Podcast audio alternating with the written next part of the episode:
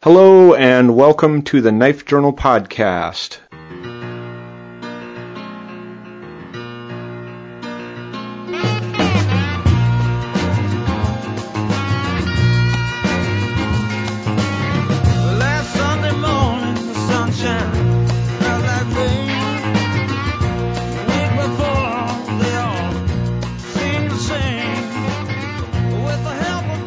Episode 74. My name is Kyle Versteeg, and I'm here with James Noka.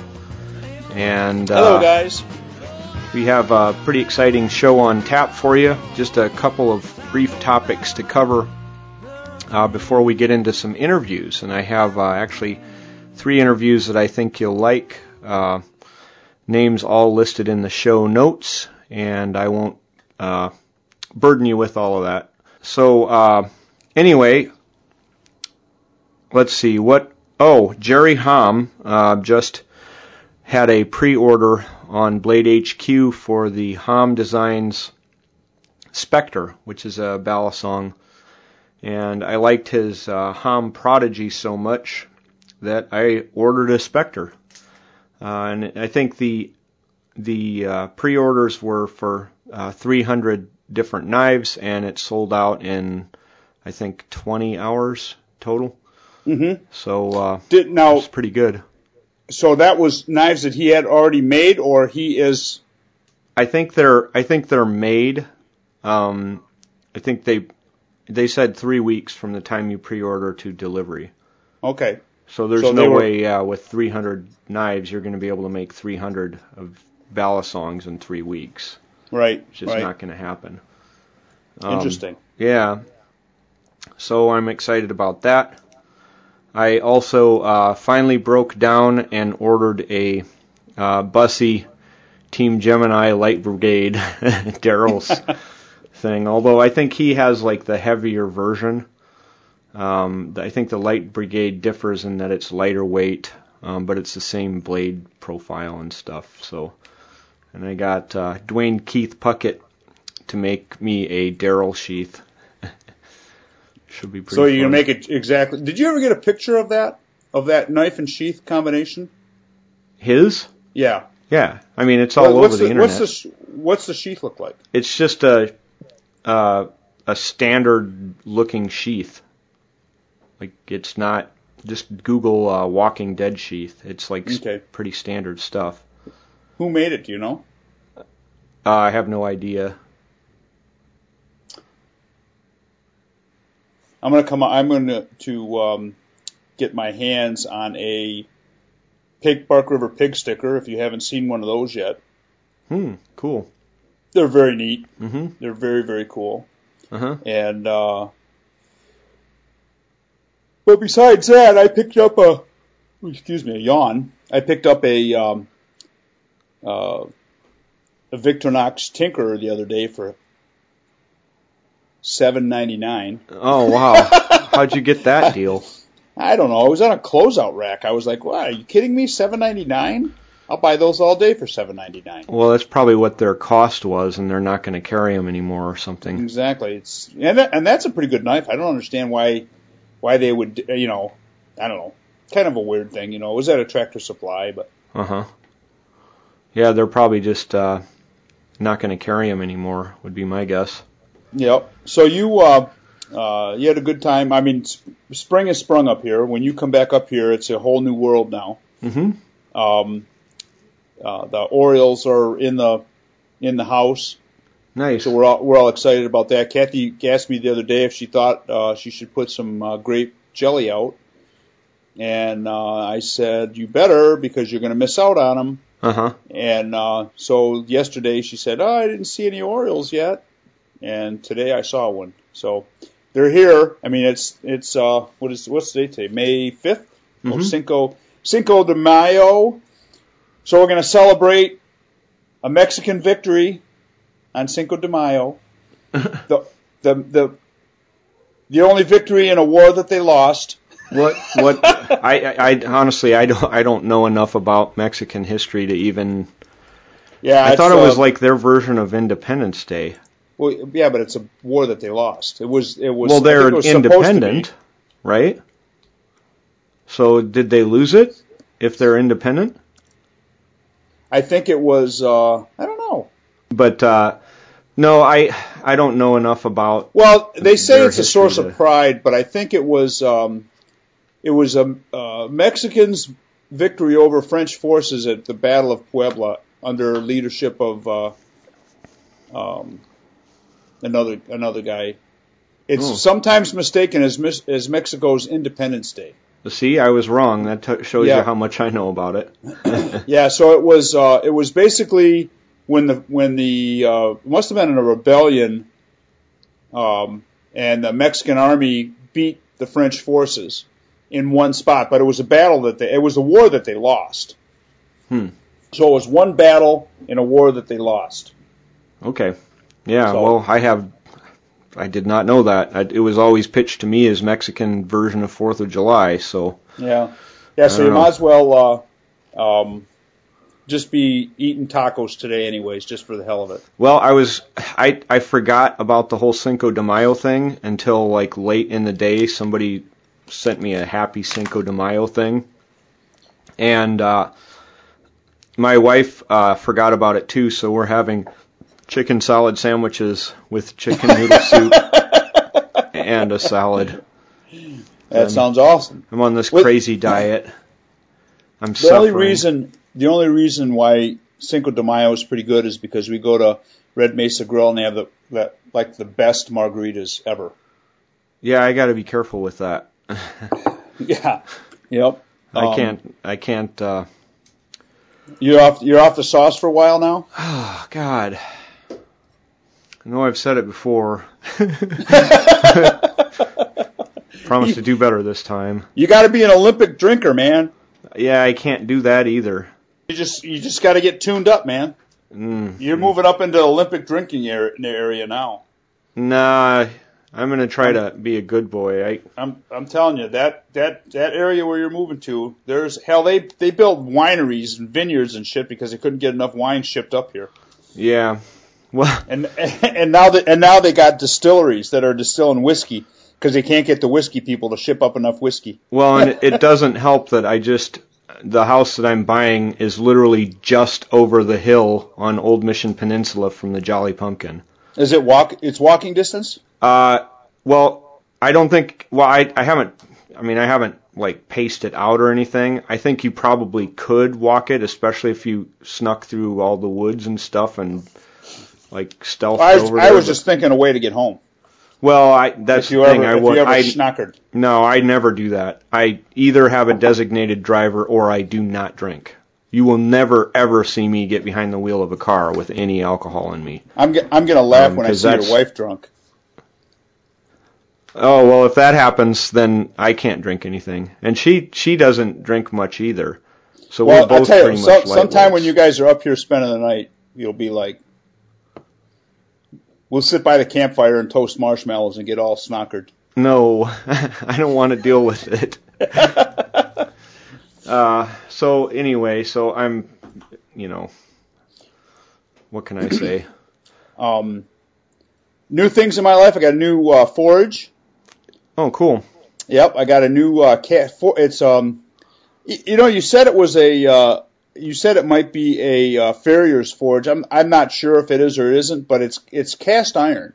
The bowl is cast iron and it's square. Yeah, most of them are. And it's got a is it a Gemini?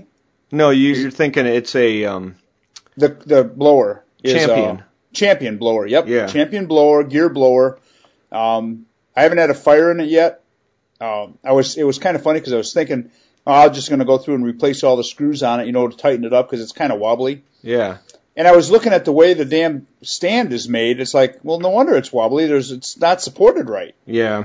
The thing is like probably some guy just did some jank ass job on it or something. Out of the box, it's kind of funny. It's not like one of the better ideas for a stand. Yeah. So.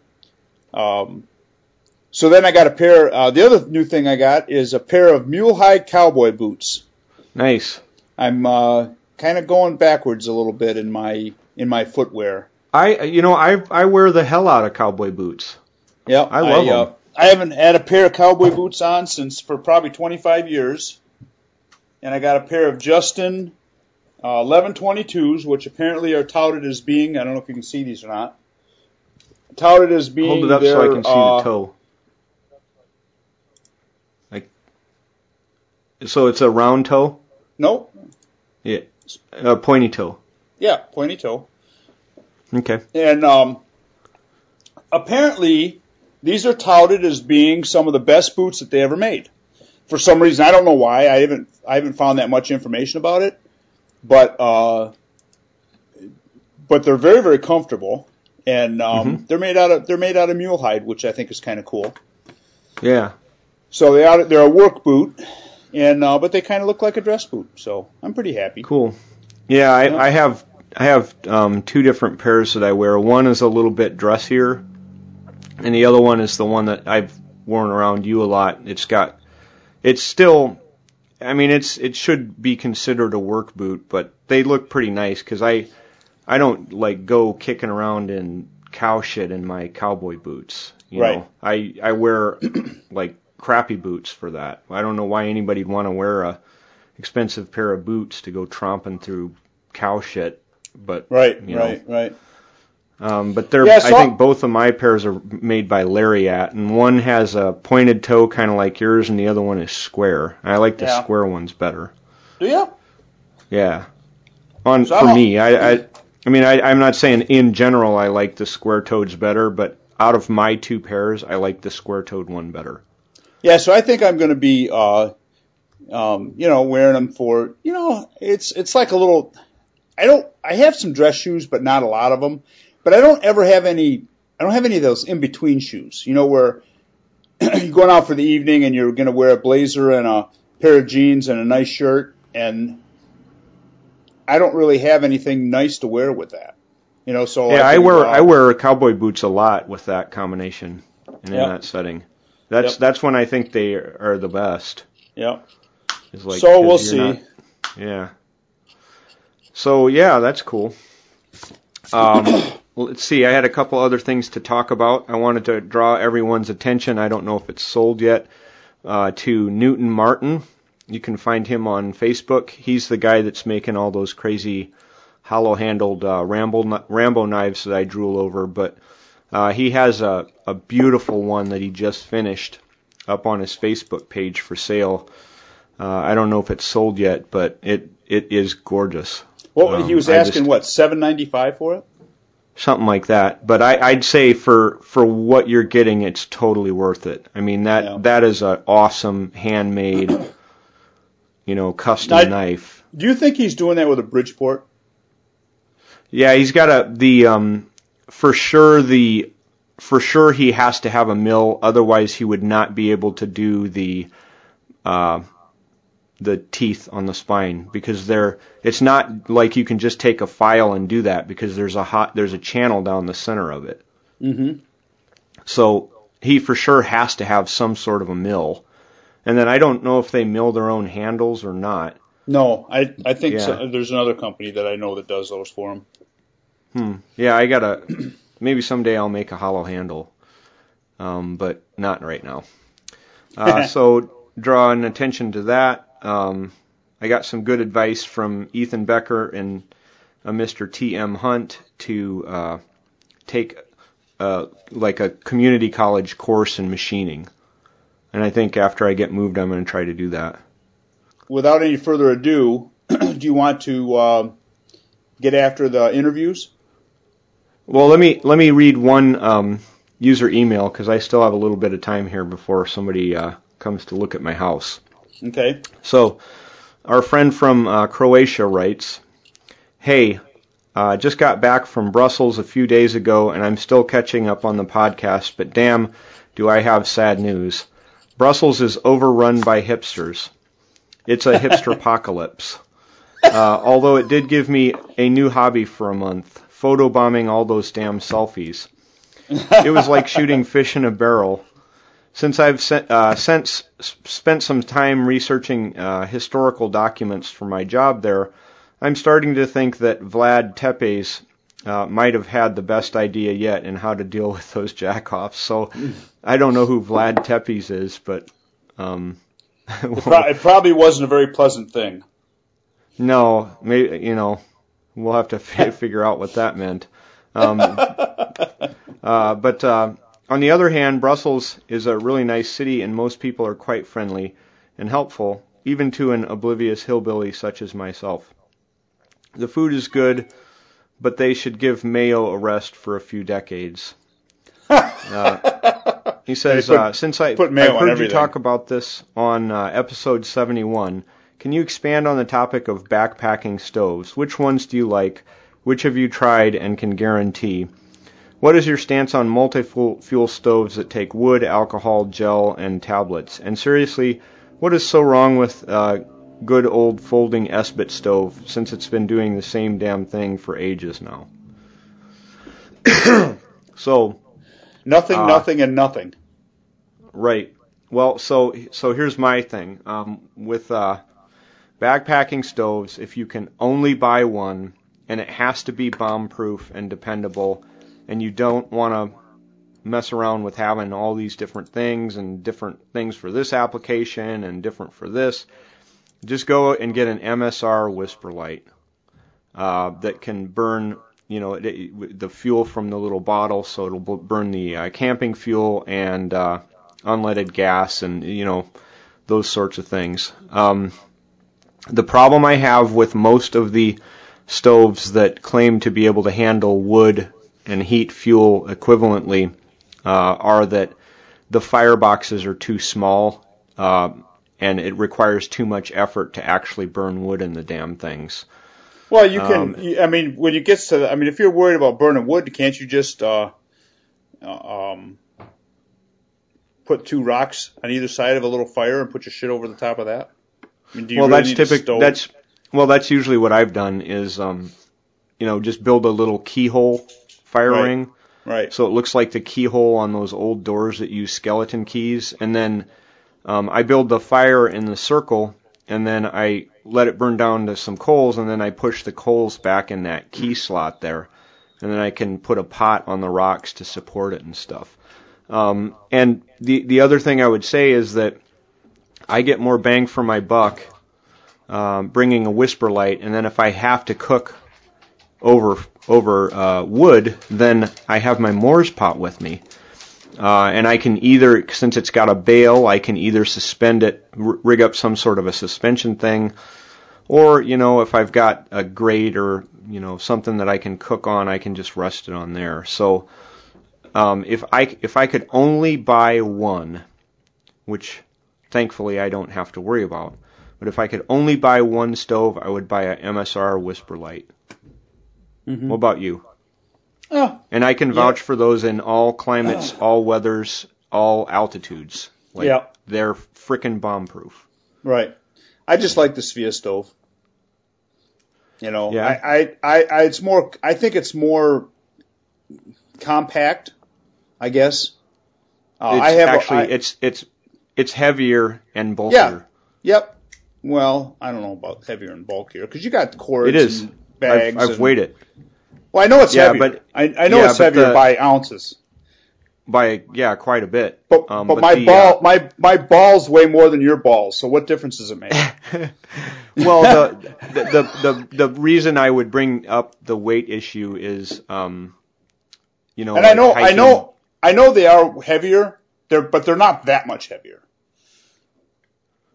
Yeah. What are they? It's like 5 ounces difference in weight. What was the number? I don't remember the number, so help me out here. I know it wasn't that much. I don't know. I'd have to reweigh it, but I know that the Svea stove is significantly heavier because it's a solid piece of brass.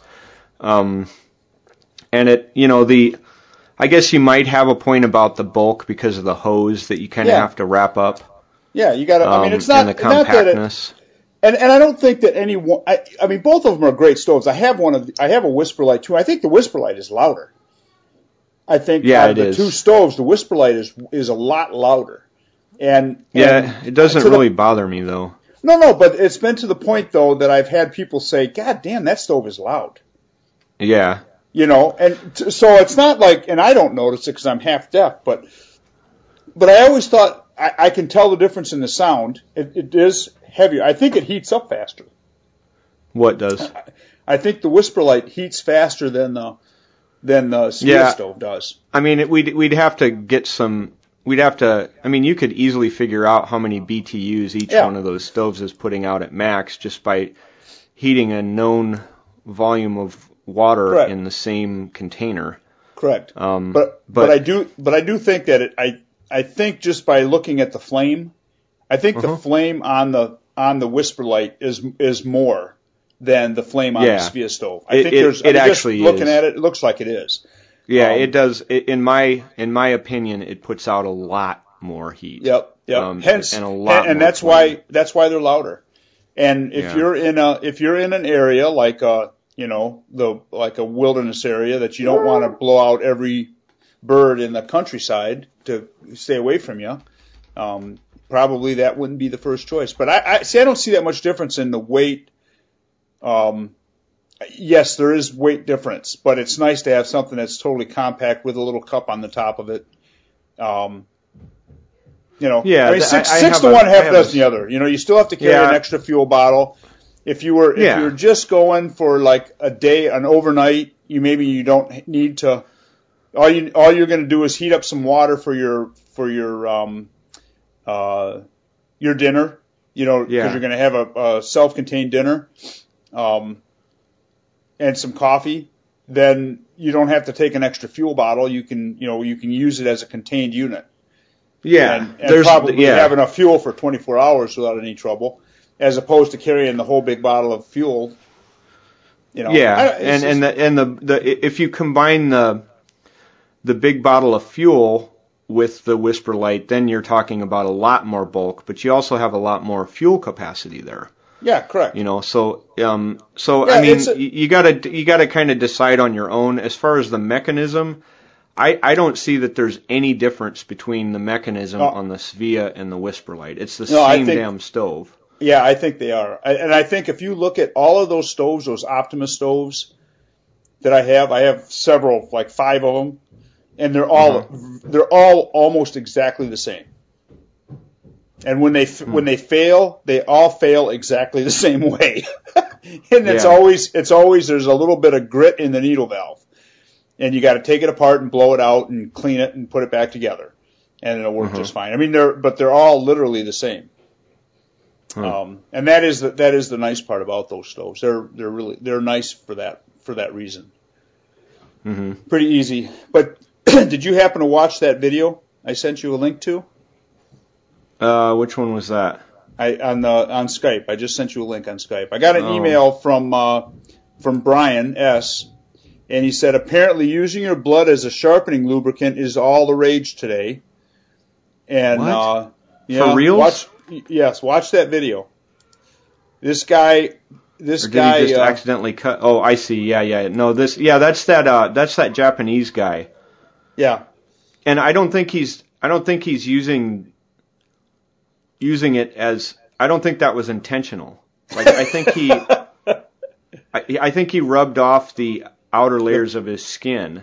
Yeah. In fact, I know that's what happened because I've seen this video before. And isn't that crazy?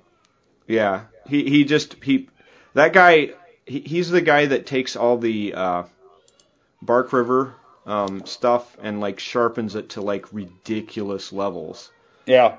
But he also kills like 100 deer a year and cleans them out. So the guy actually does kind of know what he's doing. Well, I tell you what, he'd be doing it with sore fingers after that video. Yeah, no kidding. It's not funny. That would frickin' hurt. I mean, that would frickin' hurt. Yeah. But I thought, if you get a chance, I don't know if I'll Twitter this out. Yeah. And see what comes of it. But no, we're excited about spring has sprung here. Like I said, the Orioles are here. And the other thing, did you see my my Twitter post today? No, I'm not on Twitter all that much. Yeah, I think it went on Facebook too. To have a challenge. A Draw Muhammad challenge. Oh yeah, don't put my name on that. Why? I don't want to get blowed up. I think we should. And every freaking jihadist that comes and tries to stop us, I think they should be answered. Well, the thing is like, that's all well and fine, but I'd rather not have to shoot somebody. You know, I'd rather not have to shoot somebody. But you have like experience and I don't, so you know, and it would cause many, many complications for me if I actually had to shoot someone. So I'm not like going around looking for, you know, to set a mouse trap so that a jihadi comes after me. You know, I saw the other day, and I was kind of upset by it, was this jumping on the flag challenge. You know, for some reason they want to jump on the flag, and they lay a flag down on the ground, and they jump up and down on it and shout profanities at America. And I thought, you know, maybe it's time for us to start taking back our country. Well, I wouldn't argue with that. That sounds reasonable to me. Remember, there is an election coming up in 2016, and that's a perfect opportunity for people to do just that. Yep. But anyway, so we have three great interviews to get to here. Yep. So we'll catch you on the backside of this. Yeah, sounds good. Okay. And we'll take a break, and then you'll go to your interviews, and then we'll come back and say our see you laters or what? Yeah, sounds good. Okay. Yep. Bark River Knives offers the best combination of ultra-modern CNC components and old-world craftsmanship. All Bark River Knives are hand-convex ground and sharpened to perfect cutting geometry for the task they are designed to perform. Bark River Knives are available through our authorized dealers.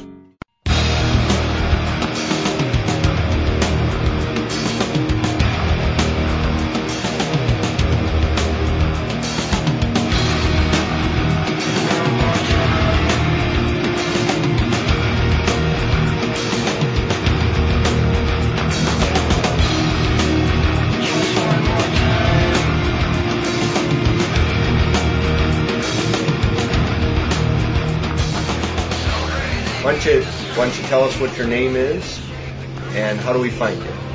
My name's Tate Coyle. You can find me on my website, Coyle Outdoors. That's Coyle, outdoors.com. If you want to email me, it's at tate@coyleoutdoors.com.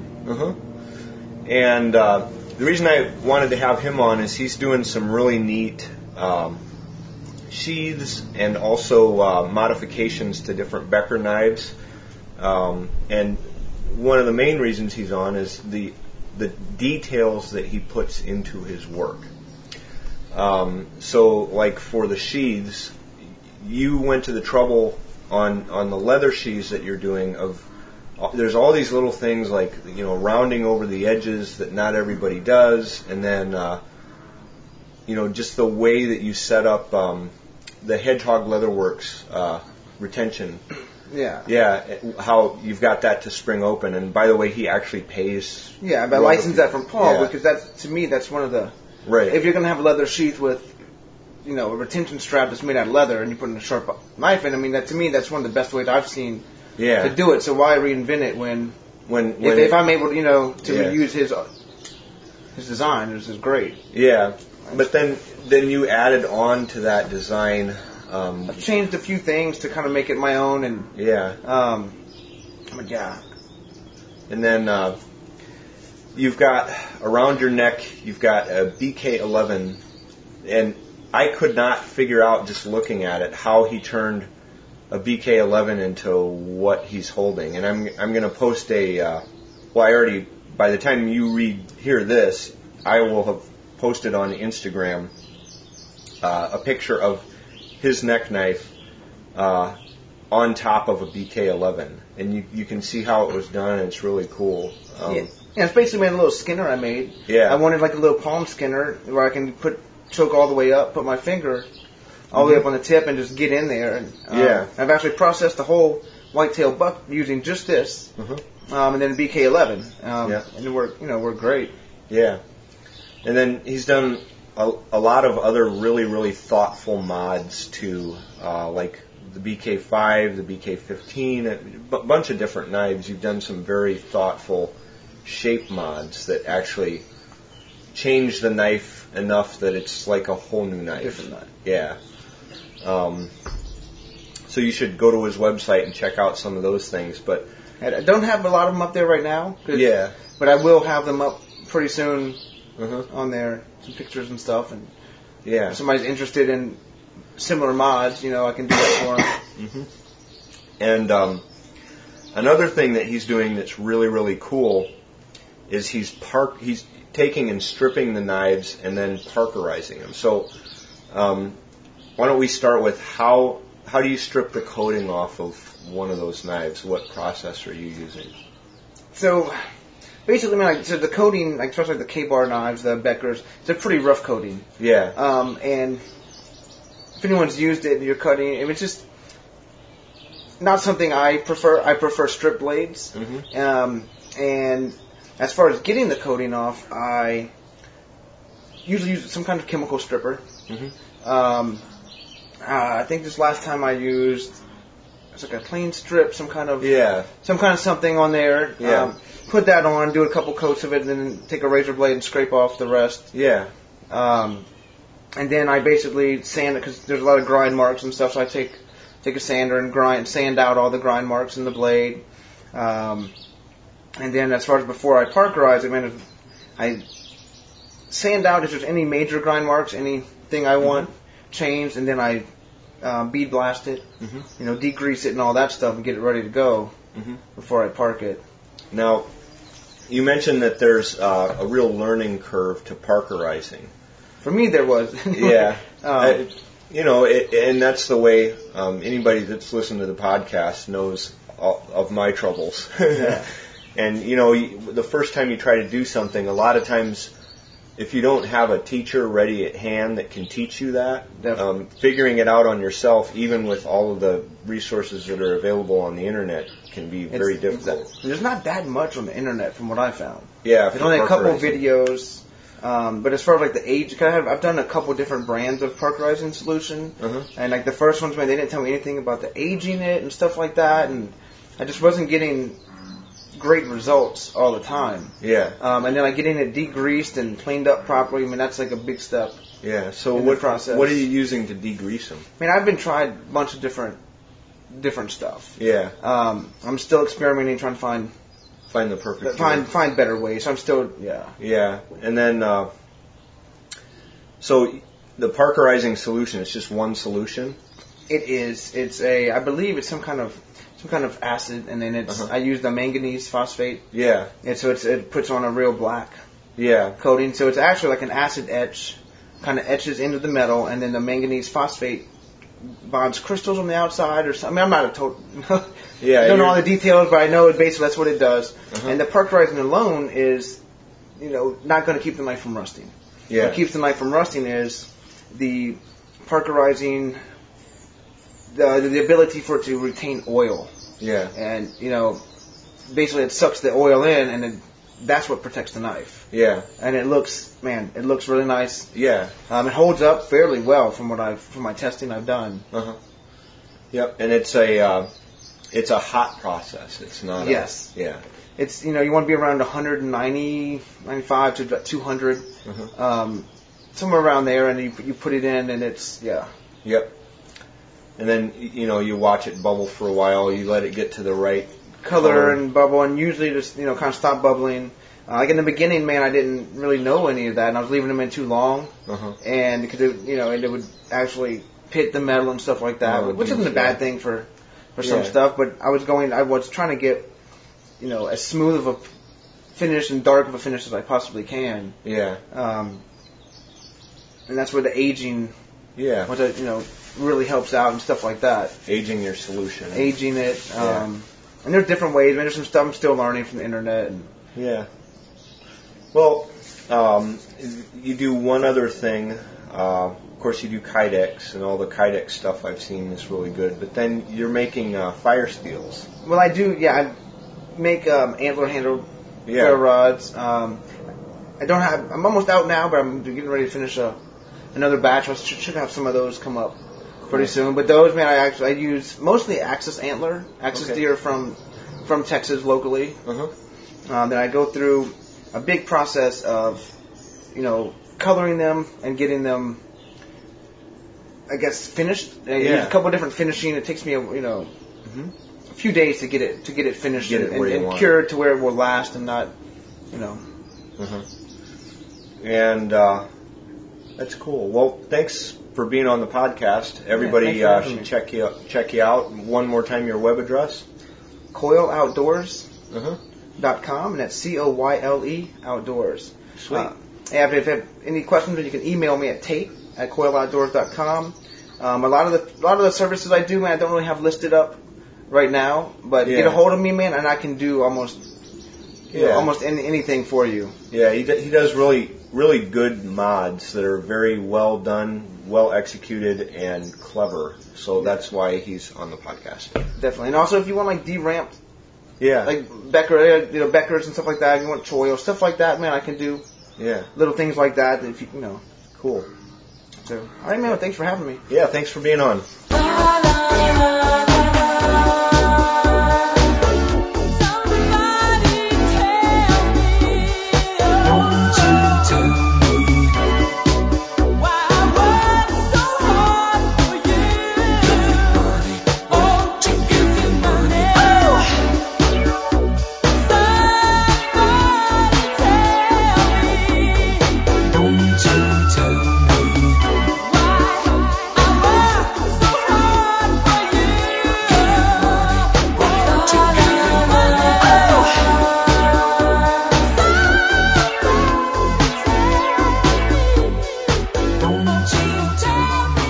Okay, people, this is a little special interview. I'm here at Ethan Becker's place in Tennessee, in the Smoky Mountains. Just very close to us is if you're a motorcyclist, you'll know of something which is called the Tale of the Dragon.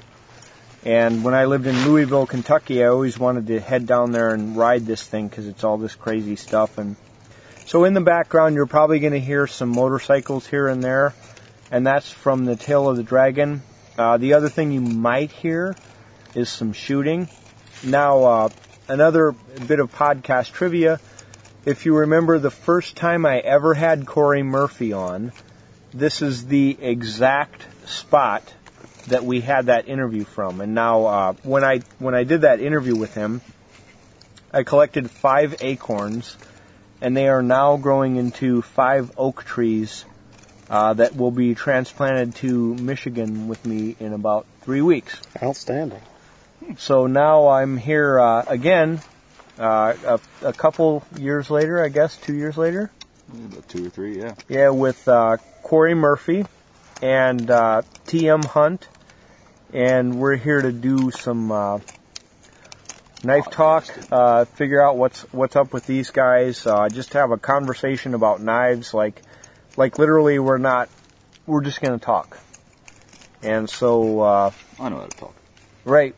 Okay, so, you guys are here at the Ethan Becker gathering. We're now, Saturday at about 6 p.m. We are. How was your night last night?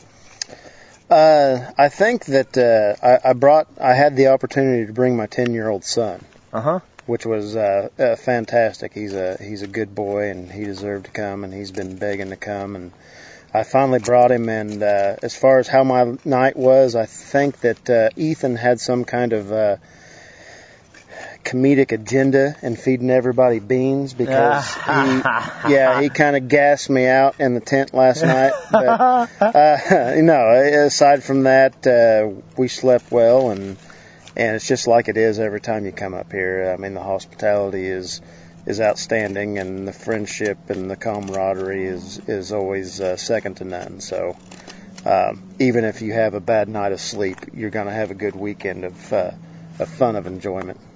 And Murph, how'd you do last night? Blast, man. Anytime I could sleep in a hammock, I'm having a good time.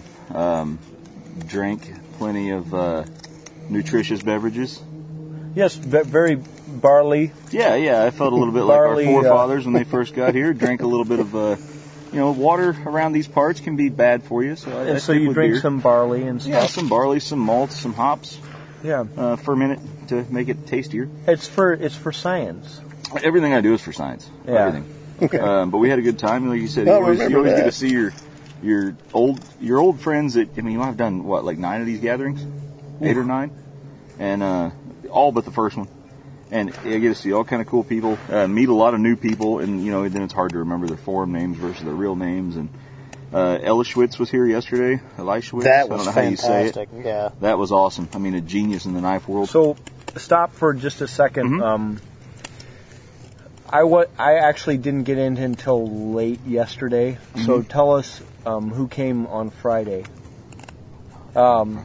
If you know how to say, I know the name, I just don't know how to spell it. Or the one I was just talking about. Yeah.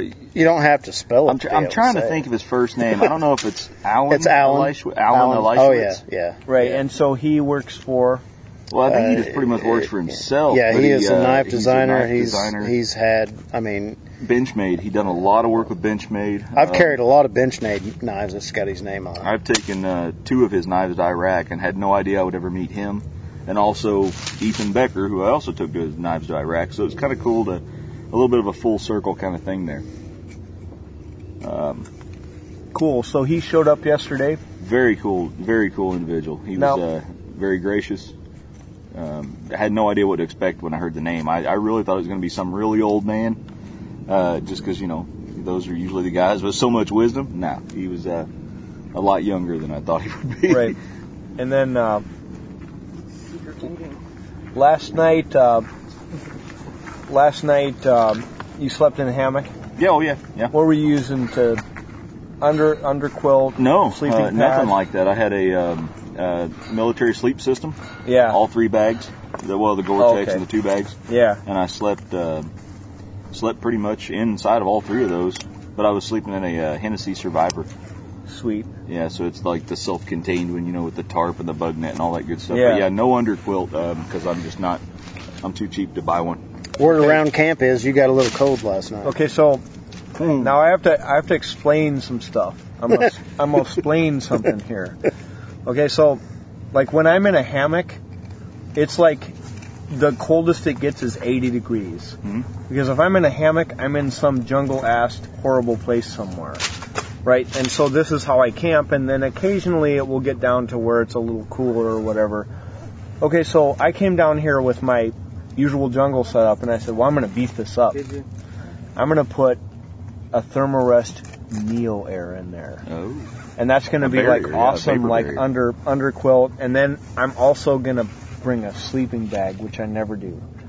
And so I came down last night thinking I was going to be fine. I set everything up like I usually do. The Neo Air does not work in a war bonnet outdoors Blackbird. It does not work. Okay, so number 1, I got tacoed the entire night. Number 2. Calm your ass down. I'm appealing for calm here. Number 2, the sleeping bag was inadequate, Doctor. Inadequate. You have failed. You were unsuccessful with this task. And the problem is that it was too light for the conditions. It got down to 40 degrees last night, and I slept, but I slept cold, and so tonight. I'm going to ground with some Visqueen that we bought at Sloan's. And a space blanket, I heard. Yeah, now here's the other thing. I'm going to do a public service announcement for everyone. If you have a space blanket and you have not unfolded it, unfold it right now. Mm. Because what happens is so this character, James Terrio, he's a knife maker. You can look up his stuff. I've heard of him. There's a guy that looks just like him and right by down the same name, just like 20 paces down the trail. Right, and so this guy, he lent me this space blanket to use tonight because I made a super shelter. I bought some Visqueen, and I'm setting up on the ground to make a little super shelter. Well, we didn't know, and he actually, as it turns out, Terrio, one of his jobs in life has been to make that Mylar stuff. Like, I didn't know that. One of his whole jobs in his whole life is to take the plastic and then coat it with the aluminum stuff or whatever metal it is on there. And this guy knows Mylar. And when I was describing to him, look, I unfolded this blanket, and the metal's missing on all of it but was on the outside. It looks like they just folded it up and then sprayed some metal on there. He's like, that can't be. It doesn't happen. So I brought him back. We looked at it. It turns out that stuff, if it's been sitting folded up in your pocket or in your pack for long enough, it oxidizes. Okay. And the metal, it's a microns thick coating of metal on this plastic blanket, and it will erode so that there's only Mylar on like 5% of what it is you spread out. So everybody, if you have a space blanket and you have not unfolded it, unfold it and look. Because it deteriorates over time, and neither one of us knew it. And this is one of the guys that was the guy who made those things. He also makes a very fine smartass. Yeah, and he's so if you're on the if you're ever on the internet and you're looking for him, you can see his online activities. He uses his real name like I do, and like everybody here does, pretty much. MurphNuge is you. Yeah. And T.M. Hunt is you, and I'm average Iowa guy, but in my signature line on every forum I've ever posted on is my real name, which is Kyle Versteeg. But anyway, he's a real name guy, so you can look up his stuff. But anyway, he was the guy that made those, and he didn't know this problem. So we're doing that as a public service announcement, and tomorrow I'll post some follow-up as to how I slept tonight in the super shelter. I'm sure it's going to be fine. Anyway, it's going to be better than the night before, right? Yeah, let's talk about... knives and stuff. Okay. What are you up to lately in the shop? T.M. Hunt. Well, I have pretty much... there's a lot of stuff going on. This is the first year that I've been actually full-time at doing this. Uh-huh. This is the first time that I haven't shut down for orders at Blade. And because, on a part-time basis, there was just too much to do. And, this year it's just nonstop exciting things that keeps on happening. I had an opportunity where a buddy of mine had given me some commercial space, which was fantastic. He wasn't charging me for it, but the problem of it was there was 40,000 square feet there, and I'd kind of... put myself off in a little corner and pretty much all ran off of one extension cord, and every time I was out there I had like some... on a Christmas Story. Oh, exactly, yeah. Don't anybody move. Yeah.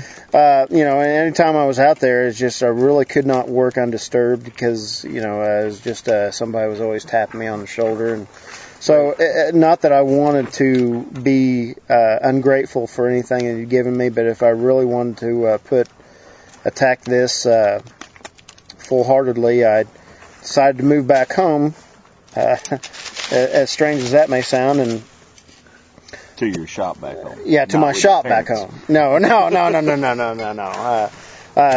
my shop back home, and we decided to build on. There was one thing, what is the one thing we can do to maximize output and help us out here at my house? And it was like, I need to build a bigger grinding room. I had recently bought some new grinding equipment, and it just totally outgrew the space that I had, as well as a new dust collection system. So... the beauty of it is, and the thing that I'm still in awe in, is I just kind of put a feeler out there. I didn't really have the finances put together. I really didn't even have a plan, a blueprint. I'm just like, man, this is what would really help me. And the knife community totally took me in with open arms, and friends that I've had and friends that I didn't know I had, and people just totally... came around me and said, hey, let's do this. Mm-hmm. And within one weekend, I had one guy that is a friend of mine that came all the way from Kansas. He's like, hey, you going to do that or what? I was like, well, shit, you know, I really hadn't really thought about it that much. He's like, give me a date, and I'll come up from Kansas and help you. I'm like, are you kidding me? That's like 10 hours. Wow. And so I thought, man, if I'm going to utilize any help I can get, because it doesn't matter what you're doing. I mean, if you've got people that love you and support you and are willing to help you, take advantage of it. Yeah. You know, I have always been the person, you know, that I will charge any mountain by myself, and always want to be the guy that does it by yourself. And, you know, I'm not old by any stretch of the means, but I'm starting to realize that there is safety in numbers. And if you've got people that got your back, man, it's just fantastic. I called some people in, and like I said, Eric came from Kansas, and in one weekend, we totally built on about another third to my shop. Wow. We threw the pictures up on the forum. We threw the pictures up on the forum. I'm still piddling with Murph had a fantastic idea. I didn't really even know. I mean, it was just one of those things that happened. I didn't even know what I wanted to do. I knew about the size, and everybody started throwing their ideas in it, and I'm like, you know, hey, let's make this.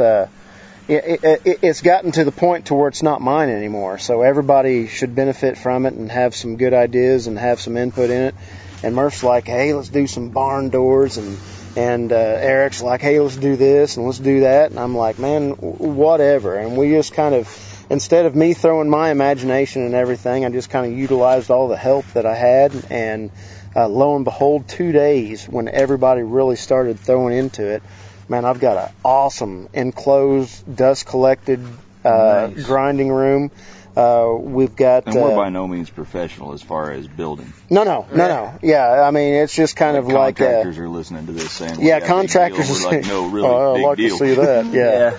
But no, the point here is, I mean, I'm just totally blessed. I mean, 2 years ago, you would never convince me that this is how I'd be making my living, and not only am I doing that, but I've got so many people that are just under the gun to help me succeed, and that's just beyond anything I've ever experienced, and it's just awesome. That's cool. Yeah. The And eventually, not now, but eventually, we may be able to make another first in podcast history, but I'm not going to say anything else.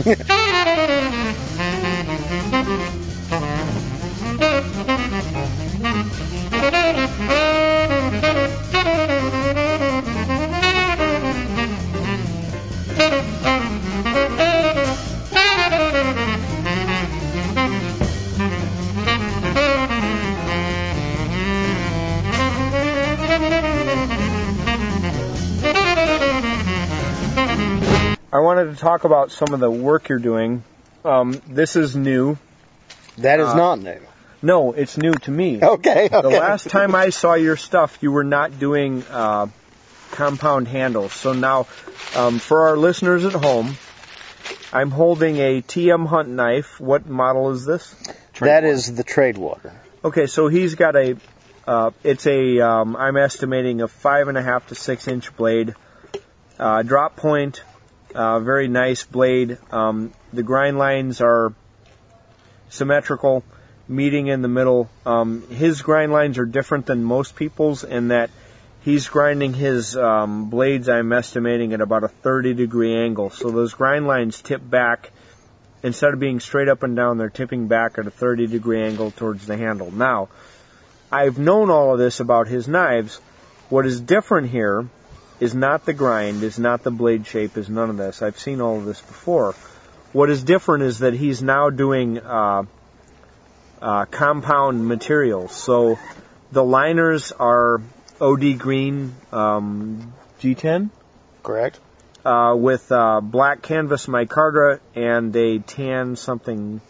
That is Corian. Mm-hmm. Right. That is...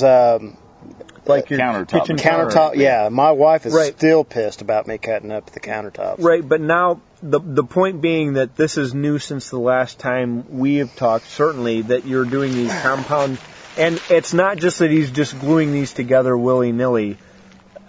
He's got a very, very precise curve between the brown Corian on the front of the handle and the black canvas micarta on the back. Tell us about that. Well, I got to correct you a little bit. None of this is really new. It's just that new for me. Yeah. This particular knife was actually made for Ethan Becker's cutoff challenge 3 years ago. The knife maker challenge, yeah, about 2 or 3 years ago. And this was the knife that I submitted, and I wanted to make something that was a little bit complex because I knew that guys were going to absolutely beat this knife. Beat it and torment it and put it through the ultimate torture. We were getting advanced criteria. Yeah, I wanted to prove that you could have something that is beautiful and still resilient. And when we had the challenge, I gave everybody specific instructions to beat this thing like it owes you money. And if I correct me if I'm wrong here, Murph, but I think there was 24 entries. I think there was 24 initial entries. There was 24 initial entries. 4 of them never showed up. Now, these were knife makers from all across the United States and Canada. Right, yeah. 4 of them didn't show up. Some of them tried to mail them and things like that. I mean, how many catastrophic failures were there? There was 4. Another 4? I thought there were 2. They're not getting their heat treat done by T.M. Hunt. And they should just do a professional heat treat. I think there was 4. Okay. All right. Might have been 4. I can remember most of the names, but I'm not. Yeah, because that was beyond a lot of them's control. A lot of them was not their faults. Right. And they went by a scoring process over a course of 3 days. They had 8 people, a panel of 8 people that took them through numerous tests. This knife actually, as far as the scoring was concerned, this knife came in second and missed first place by 3 points. Mm-hmm. And one of you about that. Well, there was that was the real pisser because I actually got deducted because I did not have a fire steel loop in my sheath. And what was funny was I made 2 of these knives for this contest. And the very the first one I made was just like this. It's called a lighter, douchebags. I made of curly maple and green, green OD, and then it had a fire loop, and then I actually had both of these knives side by side, and literally 2 days before I come up here, this was the one that I want to submitted, and the other one I gave to Murph. So yeah. The whole time he had another sheath, exact same knife with a fire steel on his belt. If I would have switched him out, I probably would have got first place. But it's no big deal. Those are minor things. Yeah, but I was happy. But yeah, As far as let's talk about this back part here. What'd you do there?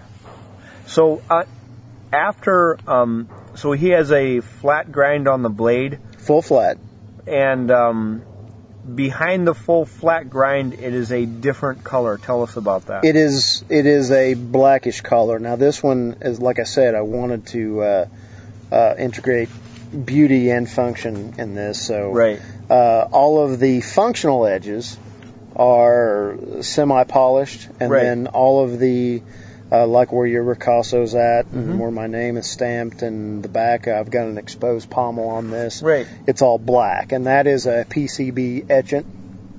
Okay, yeah. So it's real similar. A ferric chloride etchant that you're using to do the printed. It's very similar to the Parkerizing. Yes, except for the heat is not induced. You don't do that. It's a lot easier to do. And actually, on this very same podcast, if I can talk. I have this guy here who is very, very shy. Dex. But, we didn't give his real name away. Right, but the problem being he's very shy, and I'm trying to convince him to come onto the podcast because I think he's doing some really amazing stuff. And he cooks some very weird shit, but it's good. He makes excellent boudin. Yeah, and his the thing is that he's got this parkerizing process where he will. I may send some Versteeg blades to him. You ought to get them parkerized. But the point is like I want to get him on here. If I can't get him on here, what I'm going to do is I'm going to give you his website later on. And the mods that he is doing on just stock Becker knives. Oh, that was trouble. Sorry. Oh, no retaliation. Okay, hey, come over here. So we're doing the Knife Journal podcast, and Mr. T.M. Hunt just chucked a youngling and hit somebody in the neck. Why didn't you say it was Murph? It's not beer abuse. No. It's all right. I know where he lives. So okay, so do you want to be on the podcast? Do you want to tell people who you are? Or? Say hi, Jerry. I just took one in the jaw. I'm Jerry. Jerry, are you on the forums at all?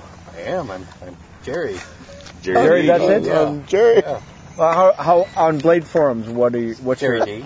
Jerry D. Yeah. Okay, so Jerry D just got hit in the neck by a wayward beer cannon. So I'm sorry that happened to you, sir. I am too, and I threw it. He can fix it. He can't fix the rest of your face. None of that was intended.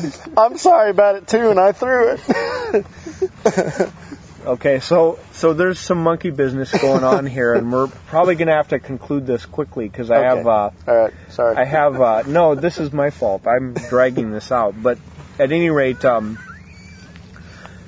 this PCB etching, as it turns out, I have some experience with that because that's how I do the Hom lines. Okay. Mm-hmm. That's what you use for a Hom line after you hand sand that bolt. Hand sanding is for idiots. Yes. Okay. You get up to a 600 grit to you get up to 600 before you ever put the PCB etching on it, and then you will see if the hormone pops. If the hormone pops, don't go any higher. Just put it back in and redo your heat treat. You did something wrong. Okay. And then you have to go up after that, up to my stuff. I just sold the last Iowa-made blade that was a lawnmower blade. Is that right? To a guy from Idaho that bought it, and he paid a ridiculous amount of money.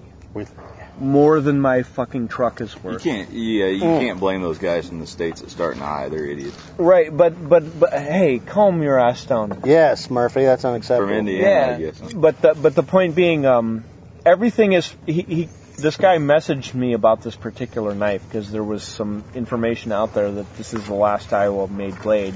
He's like, how much is that worth? I'm like, I don't know. Like, whatever, everything's for sale, but I kind of want to keep it. Sure. And he's like, well, how would this amount be?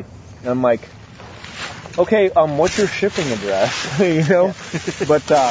But anyway, so I know about this PCB etching. So for everybody at home, this is printed circuit board. So your people that are making the circuit boards that enter into your computer and all these sorts of things, they use this ferric chloride, which means iron chloride etchant solution that will also, as it turns out, put a very good-looking polish on carbon steel. Unique. Radio Shack is your friend. Yeah. Now, there's another guy that I'm hoping to get on, and I'm hoping that I can list our friends here, longtime friends of the podcast, T.M. Hunt and none other than Corey Murphy, one of the first guests that we ever had on. Sorry about that. From this same location. We're literally sitting on the same 2x2 hollowed ground. Right. Is what this is. And so, point being, if you guys can help me out getting him on. Yeah. We'll get him on. I think he's got some interesting stuff to tell. Yes, he does have some very interesting stuff. You have to look overlook his accent a little bit, but. And yeah, it's a Louisiana / Eastern. Yeah. Yeah. But anyway, the other thing I wanted to draw everyone's attention to, and this is something that I did not know about T.M. Hunt Knives, is he has the models that he's putting out that have fit and finish, which are awesome. And this is, I've talked on the podcast before about guys that I use for benchmark knives. And so I buy T.M. Hunt Knives to make sure that the shit that comes out of my shop is reasonable for what I'm charging. And so T.M. Hunt is one of my benchmark guys. Another one of my benchmark guys is Charlie Mays. And I've had other benchmark guys that I've passed. Wow. You're in good company then. Yeah, I appreciate right. being in the same sentence there. Right, but the point being, this is one of my benchmark guys, and then my other one of my other benchmark guys is Charlie Mays, and I'm still trying to catch people, but I had other guys that I was trying to reach their level, and I reached it right away. You know, but you and Charlie Mays are beyond what I can do regularly. So well, I did not know. That's a hell of a compliment. I appreciate that. But I'm going to go further. Okay. I'm going to say that the stuff that you have up on the picnic table this morning, he's doing. So you might have to contact him individually. How would they contact you individually? You know, just like everybody else does. I mean, we have a contact thing on our on the website. We have a website. TM HuntCustomKnives.com. We have a Facebook page and Instagram. Instagram, yeah. And then Blade Forums. Blade Forums, yeah, yeah. Okay, so the point being, you want to get in touch with him personally, and you want to ask him about a handmade custom Bowie. Well, anyway, people, don't hate us too much. Yeah. We love you. We hate Murphy, because that's what I got him around. And he started all of this. Bring it on. It's his problem. Yeah, it is. Listen. MurphNuge@gmail.com. Have at it. We love you. We're very happy that you've listened. We're upon... by the time they get this, it's going to be like 54 minutes after I cut out like one or two things that I said that were pretty bad. Yeah. But leave it unedited. I gave my email. Hell with them. Okay. Well. Okay. So people, check out T.M. Hunt. We've already given all the contact information, all of that, and thanks for joining us. Thank you. Thank you, everybody. Thank you. Yeah, thank you and good night. Thank you and good night. Thank you. Good night.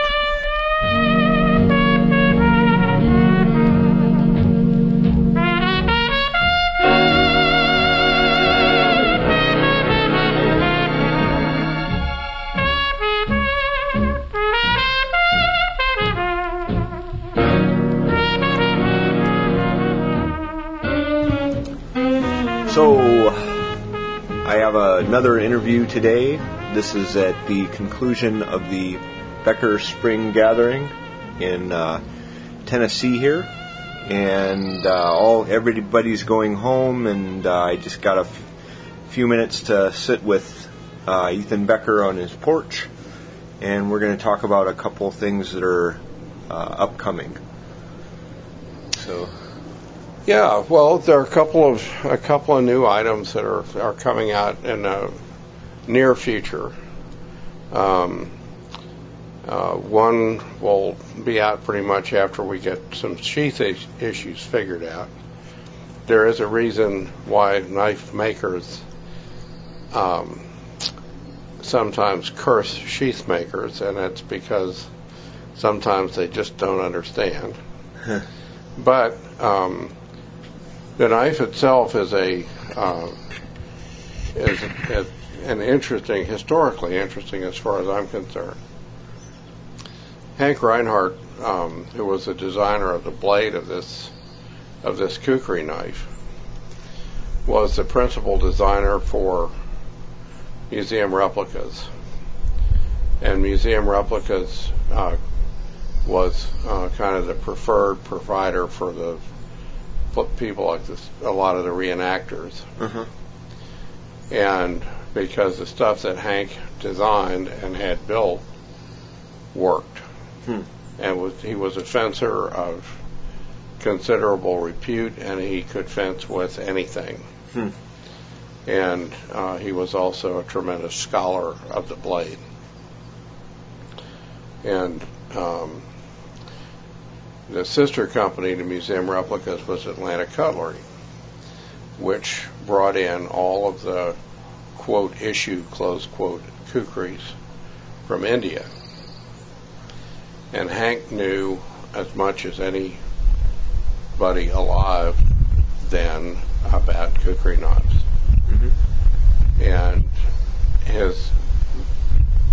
this blade was originally made in the blade part with the, and with Hank's original handle was made in Japan, and was, when I first picked it up and used it, and I've been handling Kukri knives since I was 17 years old. Mm-hmm. 17, because the first road trip I ever took as a kid on my own was to drive from Cincinnati to Marietta, Ohio, to buy two Kukri knives from a collector in Marietta. Okay. And I've been a fan of the Kukri ever since.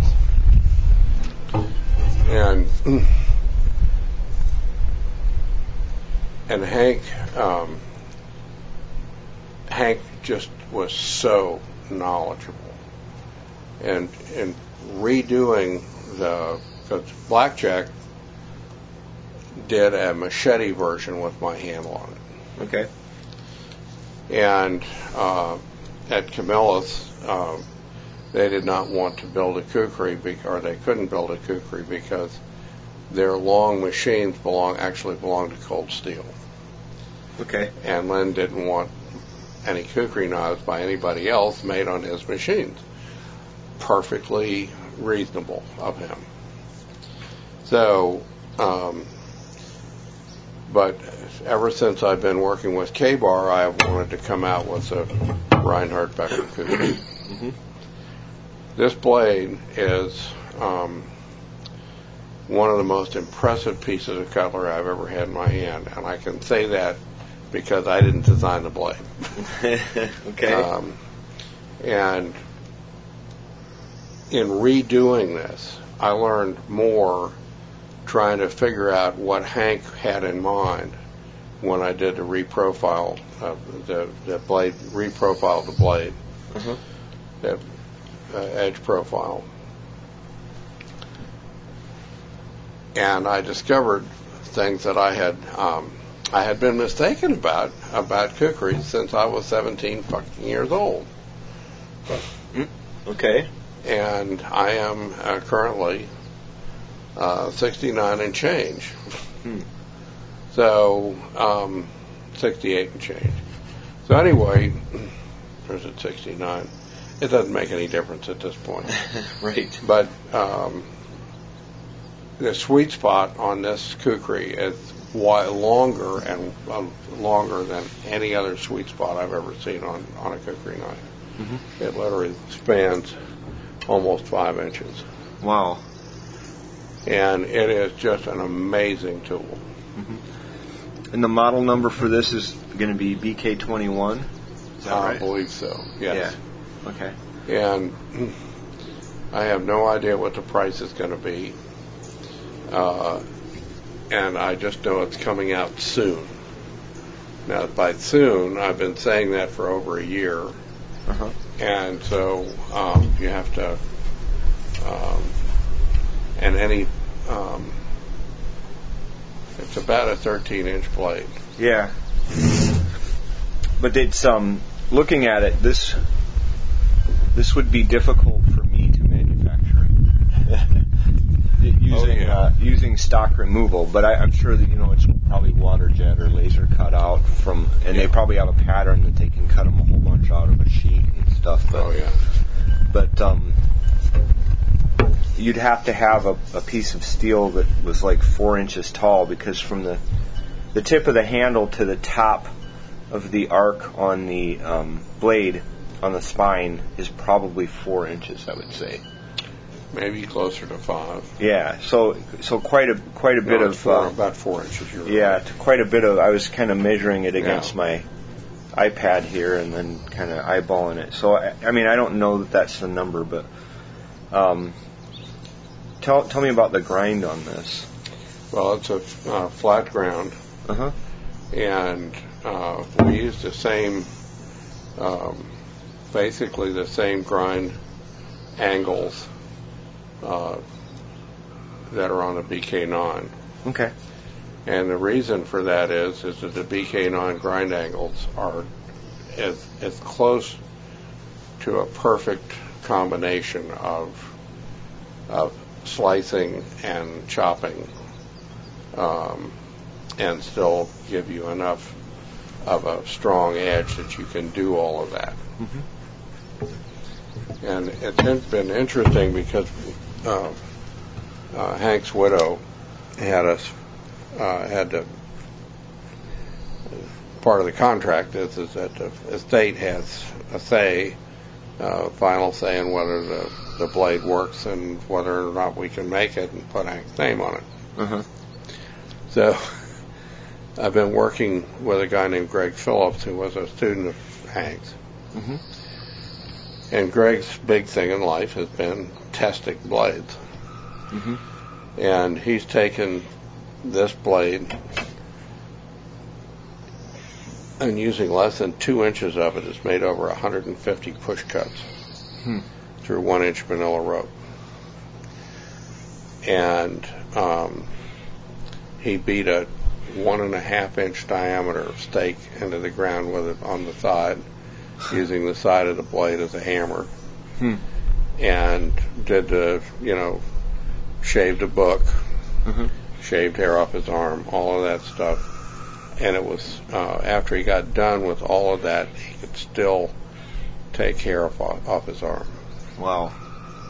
And part of that is it's very well, there are a lot of decent steels, and where knives are either created or really destroyed, as far as quality is concerned, happens in the heat treat department. Yep. And as I've found a thing, I got a long list of acceptable steels and a very short list of acceptable heat treaters. Mm-hmm. And I don't know who does K-Bar's heat treat, but I know this. They know 1095 really well. And the heat treat protocols that K-Bar uses give an incredible amount of life to 1095 Corian. That's neat. Now, is the coating different on this than on some of your other blades? At least this one? We've gone back with this knife. We're going back to the smooth powder coat.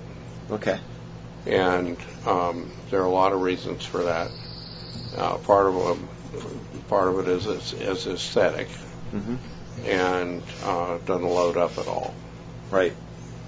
And, of course, a lot of the people that buy my blades, the first thing they do is take the powder coat off and either force a patina or just let them alone or coat it with paraffin or beeswax or something else. Right. And it's amazing. I was convinced because when I first started in the business, stainless was everything. Everybody was going to stainless, and I had a carbon steel knife. The only other guy who was bragging about carbon steel, that I can think of, was Lynn Thompson. Uh-huh. And I was scared to death people wouldn't buy my knives because they would rust. So I started parkerizing them, and then when Blackjack got hold of them, Mikey put some kind of crummy early powder coat on them that was actually kind of soft and was not really very good. And then when Camillus did it, they had a much better powder coat. And then K-Bar has a much better than Camillus powder coat. And it's funny. I guess I was one of the first people that made, quote, black knives that were not actual military issue. Nobody else was doing it. But aesthetically, I've always liked the parkerizing because I've always admired parkerizing on firearms. But it's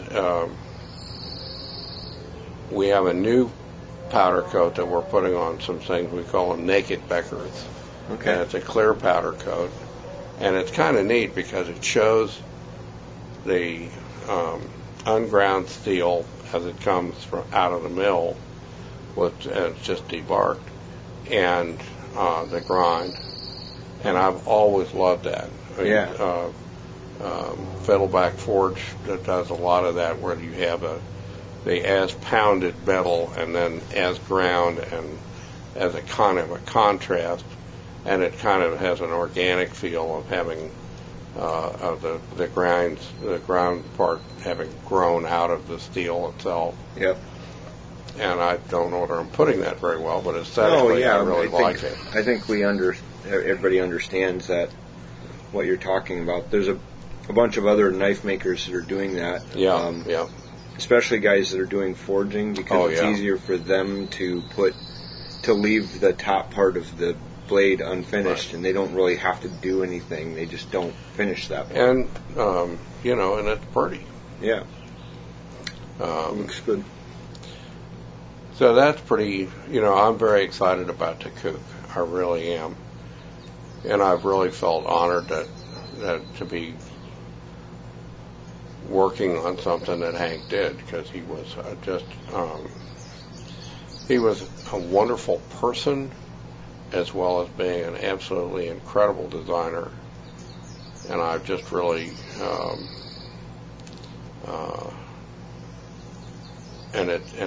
and the blade is just absolutely, it is a great land management tool. Yeah. It is a great all-around camping tool. It is the best machete that I've ever used, and I don't even want to think about what it would do as a weapon. Yeah, I guess they were fairly famous for for these things. Well, it was kind of funny, because Hank had studied fencing his whole, pretty much his whole life, mm-hmm. and he. Of course, they had a very close relationship with the company that made the Kukris in India. Mm-hmm. And Hank wanted to find out how to fight with a Kukri from somebody who had fought with a Kukri.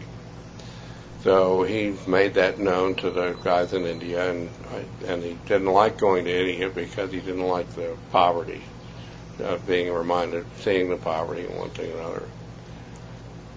But he went ahead, and the people in India at the plant there had made arrangements. They had made contact with some people in Nepal and found an old Subedar who had from the Burma Rifles.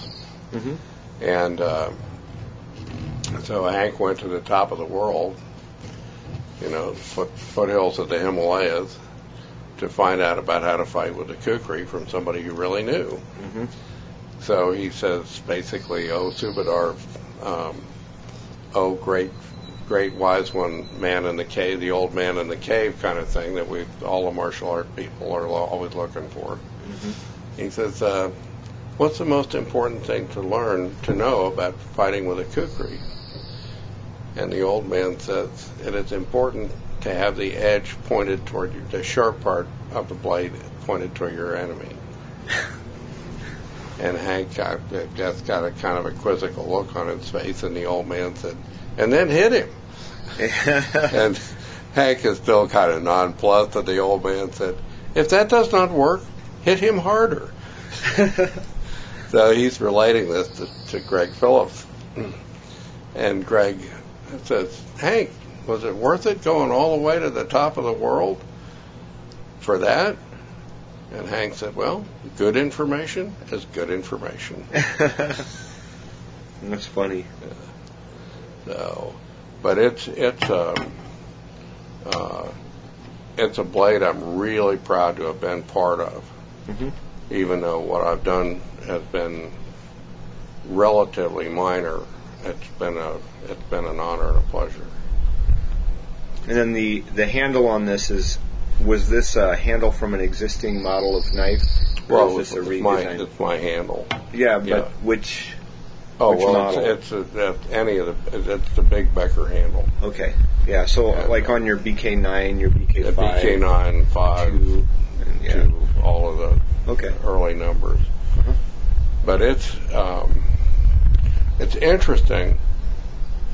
The blade speed on this is high enough that when you hit a barricade, you don't get a hinge. Nice. It goes right through. Yeah.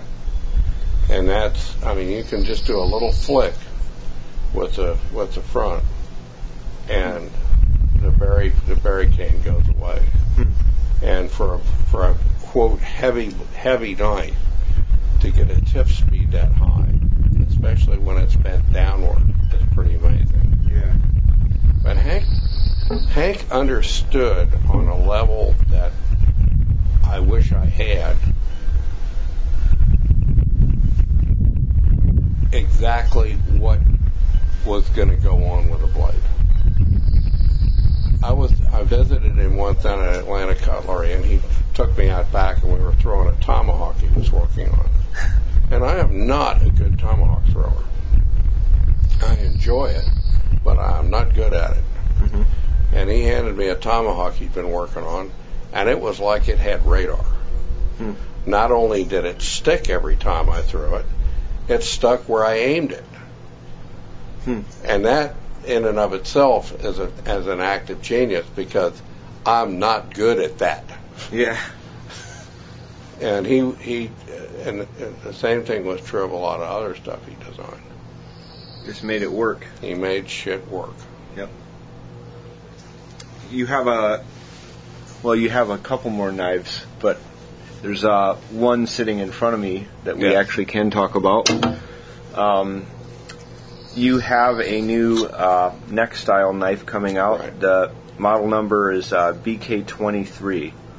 Right. That will be released later this year, I hope. But it's not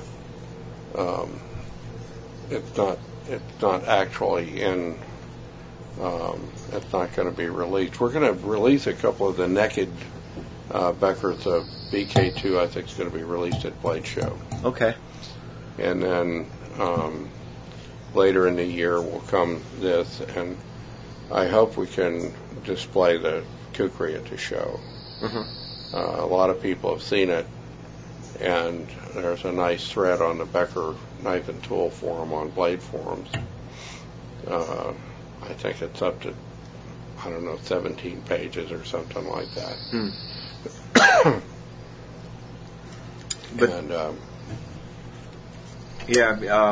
Getting back to the necker. Yeah. The reason I like this is because it's lightweight. Yeah. It's not a boat anchor, and the sheath is slim. You don't have a huge thick. You have enough sheath to do what it's supposed to do and no more. Right. So I think that this is really hitting the whole point of what I would want for a neck knife. A lot better than some of the other knives.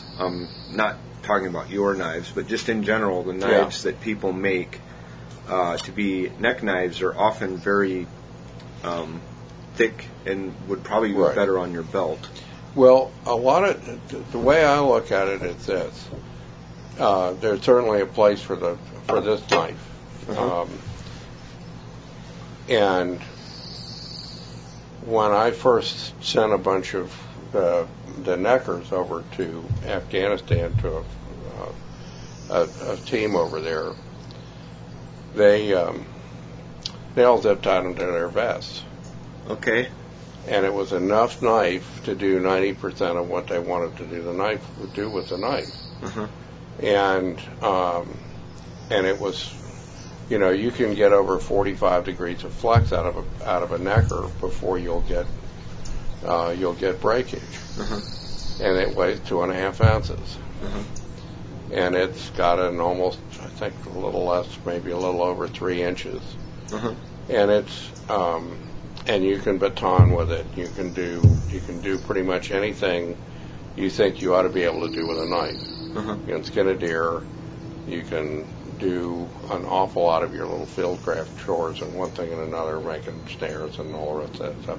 And I use it as a baton, batoning it as a Japanese. What's the name of the Japanese chisel knife? A fro? No. It usually has a blade about 3 inches, 2.5, 2 inches long, and they use it in making joints. Oh, yeah. But anyway. Yeah. And they use it with a mallet, and it's and basically it's a chisel with a long point pointed sideways. Yeah. Like a little sheep's foot knife. Yeah. And so when you're doing, you're making notches and stuff, and you have and you've got a fallen tree that you can use as a base to beat on, beat against. It's a great way to make your notches and stuff, and it makes it for a very accurate way of doing things. That's not going to be. You're going to have to be relatively gentle with this, yeah, because it doesn't weigh very much. There's not a whole lot of metal there. And but it will do an awful lot of chores. But one of my favorite knives is Harcey's favorite neck knives for military purposes is the Professional Soldier, which was designed by Harcey and made by Chris Reeve Knives. Okay. And that's about the upper end of size. Because it's a little bit longer than my knife and has more of more grip because the handle's a little longer. Mm-hmm. But this guy is going to be it's a very useful knife because mm-hmm. you can use it for all the little tasks you do. You're right? It doesn't weigh. It weighs hardly anything, mm-hmm. and it is ever so much more reliable than a folding knife. Yeah.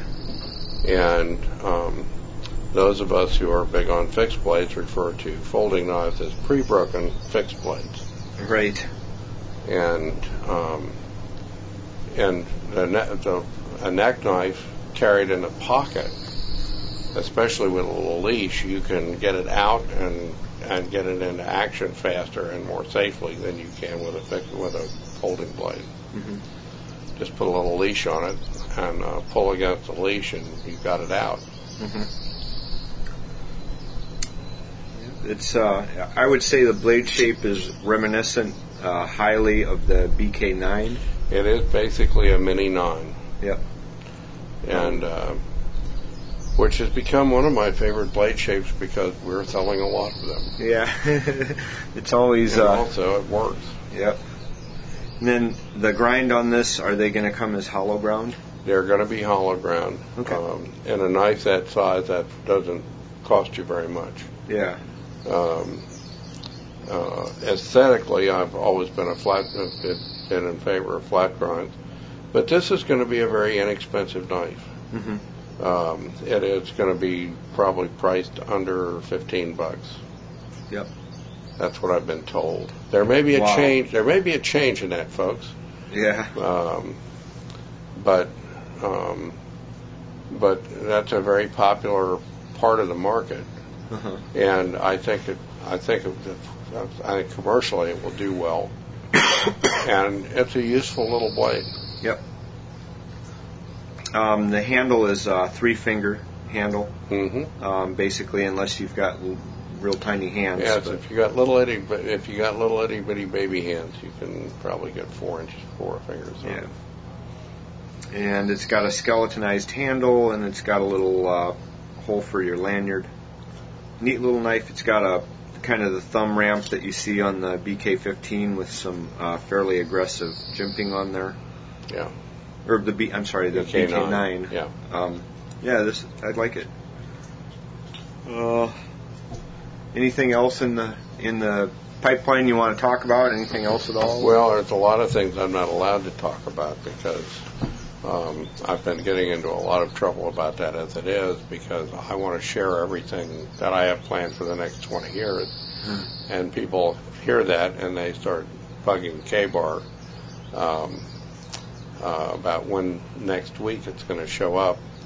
And as Brother Stitt said to me, he said, they never blame you, Ethan, for when we can't produce. Yeah. When they want it, they blame us. Hmm.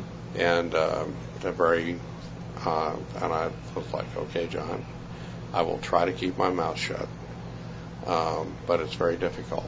Yeah. But I've got a couple of what are very exciting things to me. One of them is a more historical blade that I've reinterpreted from World War II. And actually, I've got my mind on a couple of World War II blades down the road that I want to redo, reinterpret, as it were, because that's all any of us who design knives ever do, is reinterpret parts and pieces from previous designs.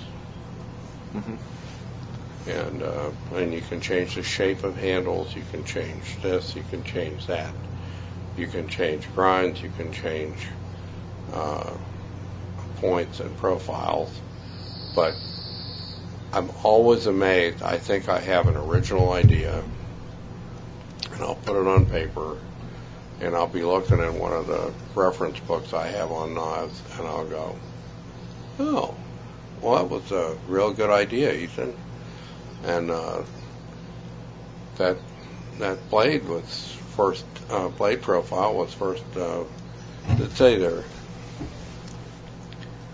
450 BC. Well, be damned. Yeah. You know, and handle designs ain't nothing new. If you get into mechanisms, like folding mechanisms, you can do something brand new. But you're putting a folding mechanism, a brand new mechanism, on blades that were designed many years ago. Yeah, with some exceptions. Brent Pichard's an example of that, with a couple of his point designs that were almost impossible to make, especially commercially until very recently. I mean, there's some really innovative designers out there these days. I mean, really good. And really creative.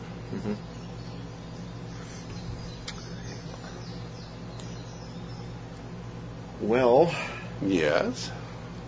He's not going to tell us what that World War II knife is, but no, there's a rumor mill, and you can probably find out. But you didn't hear it from Ethan or from me, right? Yeah. And how did you like using it? It was gorgeous. I have a little bit of history with that particular knife, and I own an original of that. And I have to say that your changes to that are huge improvements over the original. Really? Big, huge improvements. Well, thank you so much for saying that. Yeah. Well, you're actually acting like you believe what you just said. Well, I can't. I would say more, be more specific, but it might give stuff away, so I won't. Yes. We can talk off the. Yes. I'll tell you why I think it's better. Okay. But other than that, thanks for having everybody up this weekend. Oh, it was a good time. Yeah. It really was a good time. I have to say You know, this, when Will Fennell first came to me and said I ought to be doing this forum thing, I thought he was out of his mind for one thing. Another thing, I didn't want anything to do with it, because I'm really not very technologically savvy. And it's been amazing to me, because of the community that we built there has given me some of the best friends I've ever had in my life. Yeah. And, I mean, I've been around the industry for 30 plus years, and I've got friends in the industry, but I never thought there'd be a group of my customers who would get together. You know, we have there's a Norwegian Beckerhead gathering. Really? Yeah, they had the first one this last year. There's one up in New Hampshire, which I think is going to be twice a year now. The West Coast Beckerhead thing. I did that a couple of weeks ago, and damn, it was a good time. Yeah. You know, and it was just the people who have come, have coalesced in my in our community have just been just marvelous people, and from hugely varied backgrounds. Yeah. I mean, look at what the people who were here this weekend. Yeah. You know, a criminal attorney from New Jersey and his son. Mm-hmm. You know, the past editor of Canada's climbing magazine came down from Toronto. Mm-hmm. And you flew in from Iowa. Yeah. So we've got, I mean, we've got, Vic came in from Kansas. Yeah. And people who live right down the road from me, and people who have, Toronto, I think, is as far away as people have shown up for this thing. Yeah.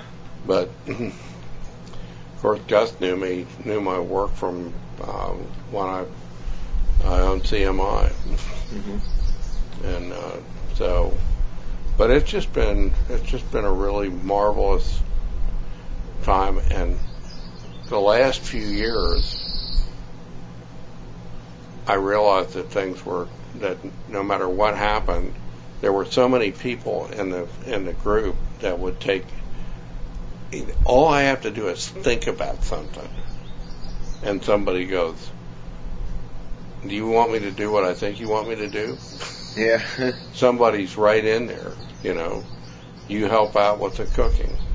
You know, so does Kay, and yeah. You know, there's just for those of you who are on the forum, MurphNuge is always right there.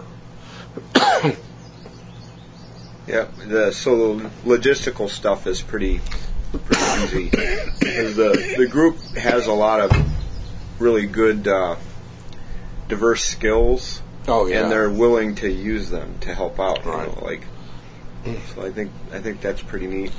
And you know, Dex always brings all these Louisiana and Texas things. He made a bunch of bacon and venison wrapped jalapeno things, grilled, toothpicked and grilled, and man, they were delicious. Yeah, that was good. Very, and Kay always makes fried pies. Yeah, and that's also wonderful. Yeah. Yeah, I try to get a vegetable in there. Yes, I usually try to make greens or something. Yes, yes. Yeah. And people even eat them. Oh yeah, yes. People were complaining because I didn't make enough. Yes, last night. I knew you hadn't made enough. When I thought it was because I had a huge bag of them, but they cooked down. That was enough for two people, a couple and an infant. Oh, jeez! Then there's some green eating people around here. Oh yeah. Usually when I make them other places, like at PWIP or whatever, there's all these leftovers. So yeah. They just don't. I guess they're not into greens. But last night, what I did different was I stopped into Benton's. I talked to the old guy and I said, hey, can you cut me off a ham hock? And he's like, sure. Yeah. And he cut me two of their country ham hocks. And these are not like the ham hocks that you see at Walmart, which is basically an ankle bone. Yeah. This is the shank end of the ham with all the meat and everything that you'd ever want on there. And it's country ham. And those ham hocks make anything good. Yeah. I made up a couple of bean and cabbage soups with those. Yeah. Oh yeah, it's good. And the bean and the cabbage combination gives some velocity. Yes, it certainly does. Very good. Yeah. Yep. A cleansing experience. Yes. If you have some company over that you really kind of want to leave, eat a whole bunch of that a few hours before you think you want them to leave, and they'll leave. Yes. Almost as good as putting on Yoko Ono records at high volume. Oh yeah, that will usually clear the house. Yeah, she just did a recent performance thing where it was basically just her screaming. Yes. And I thought I was so horrified. I actually every once in a while on the podcast I'll do a bad music segment because I between segments on the podcast I'll splice in some music, and every once in a while somebody will complain. And so I'll punish people with a bad music segment. Uh-huh. And I've put her, like, just screaming with a saxophone playing. And then I've found, like, middle school bands playing, like, MacArthur Park. Oh, God. Like, yeah, I mean, so, like, when people complain, I usually dig up Yoko Ono or something like that. Yeah. Susan had a friend who...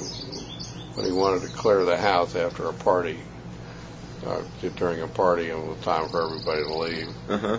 It was Yoko at volume. That's funny.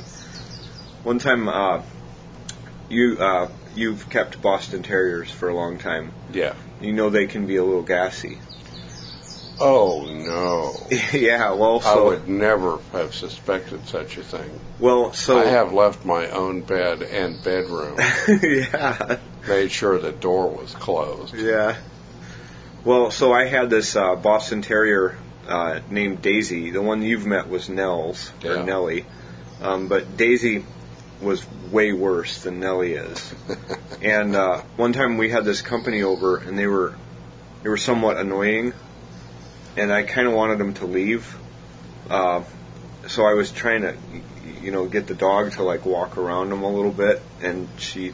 wouldn't have it, so I threw a pork chop bone down by him. Oh. And she went over there and she started chewing on this pork chop bone. And I turned my back and I looked and did something, came back with like dessert, and the bone was gone. She'd eaten it whole. Oh, Jesus. Yeah, and about 30 minutes later, they left. Yes, yes. Pork has a remarkable effect on Boston Terriers. Yeah. Any kind of pork. Yeah. Ham scraps, pork chop scraps, one thing and another. Yeah. At the time, you want to give it to them in the morning. Yeah. Yeah. not at night.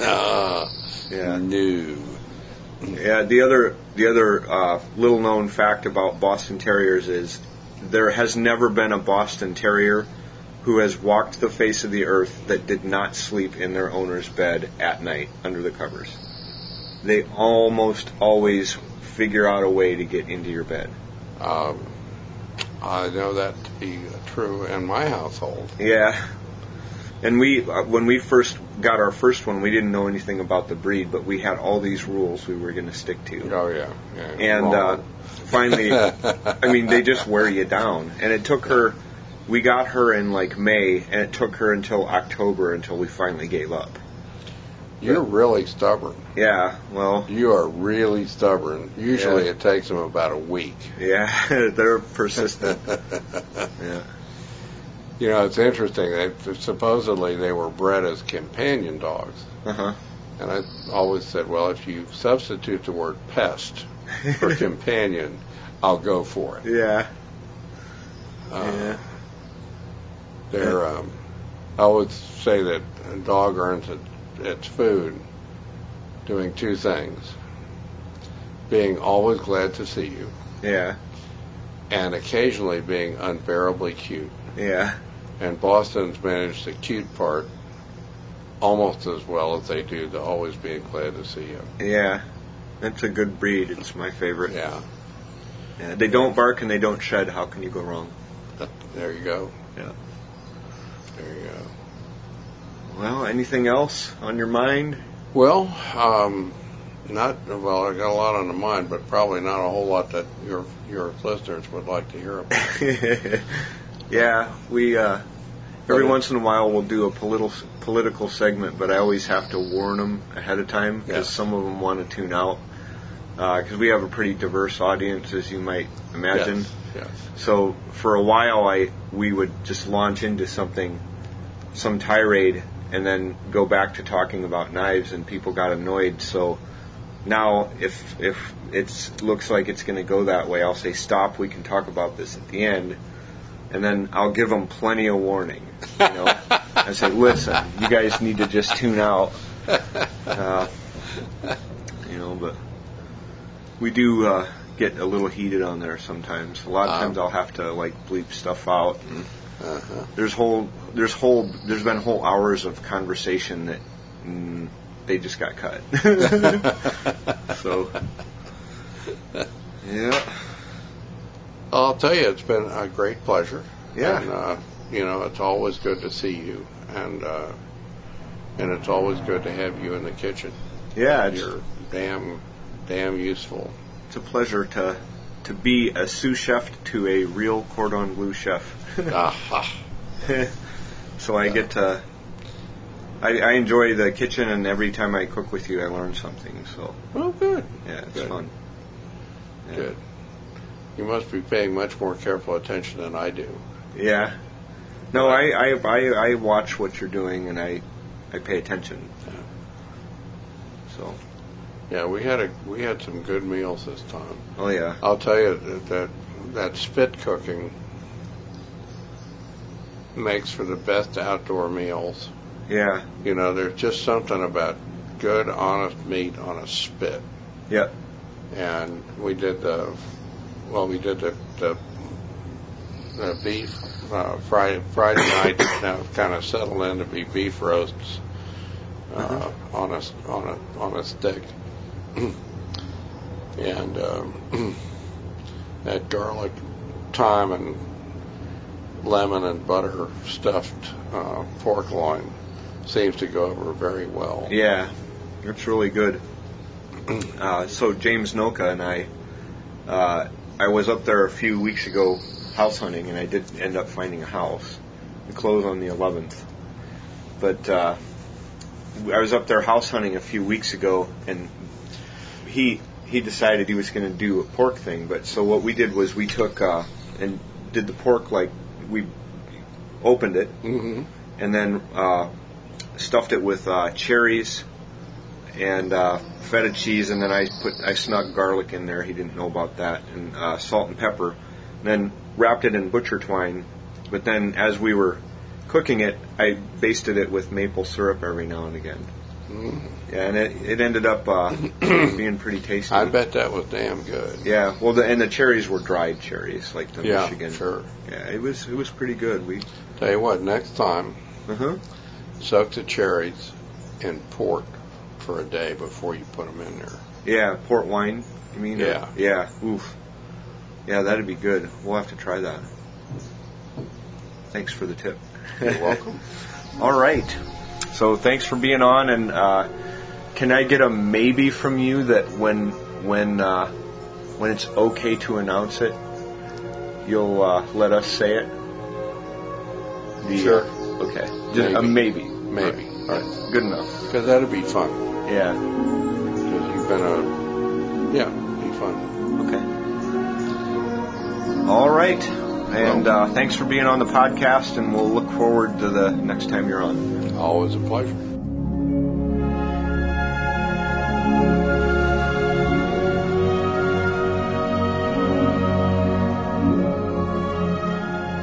All right. Okay, so that was great. That was great interviews, and we'll have some more in the near future with some other knife makers. And so for now, we're going to sign off, and you can contact us at podcast@knifejournal.com.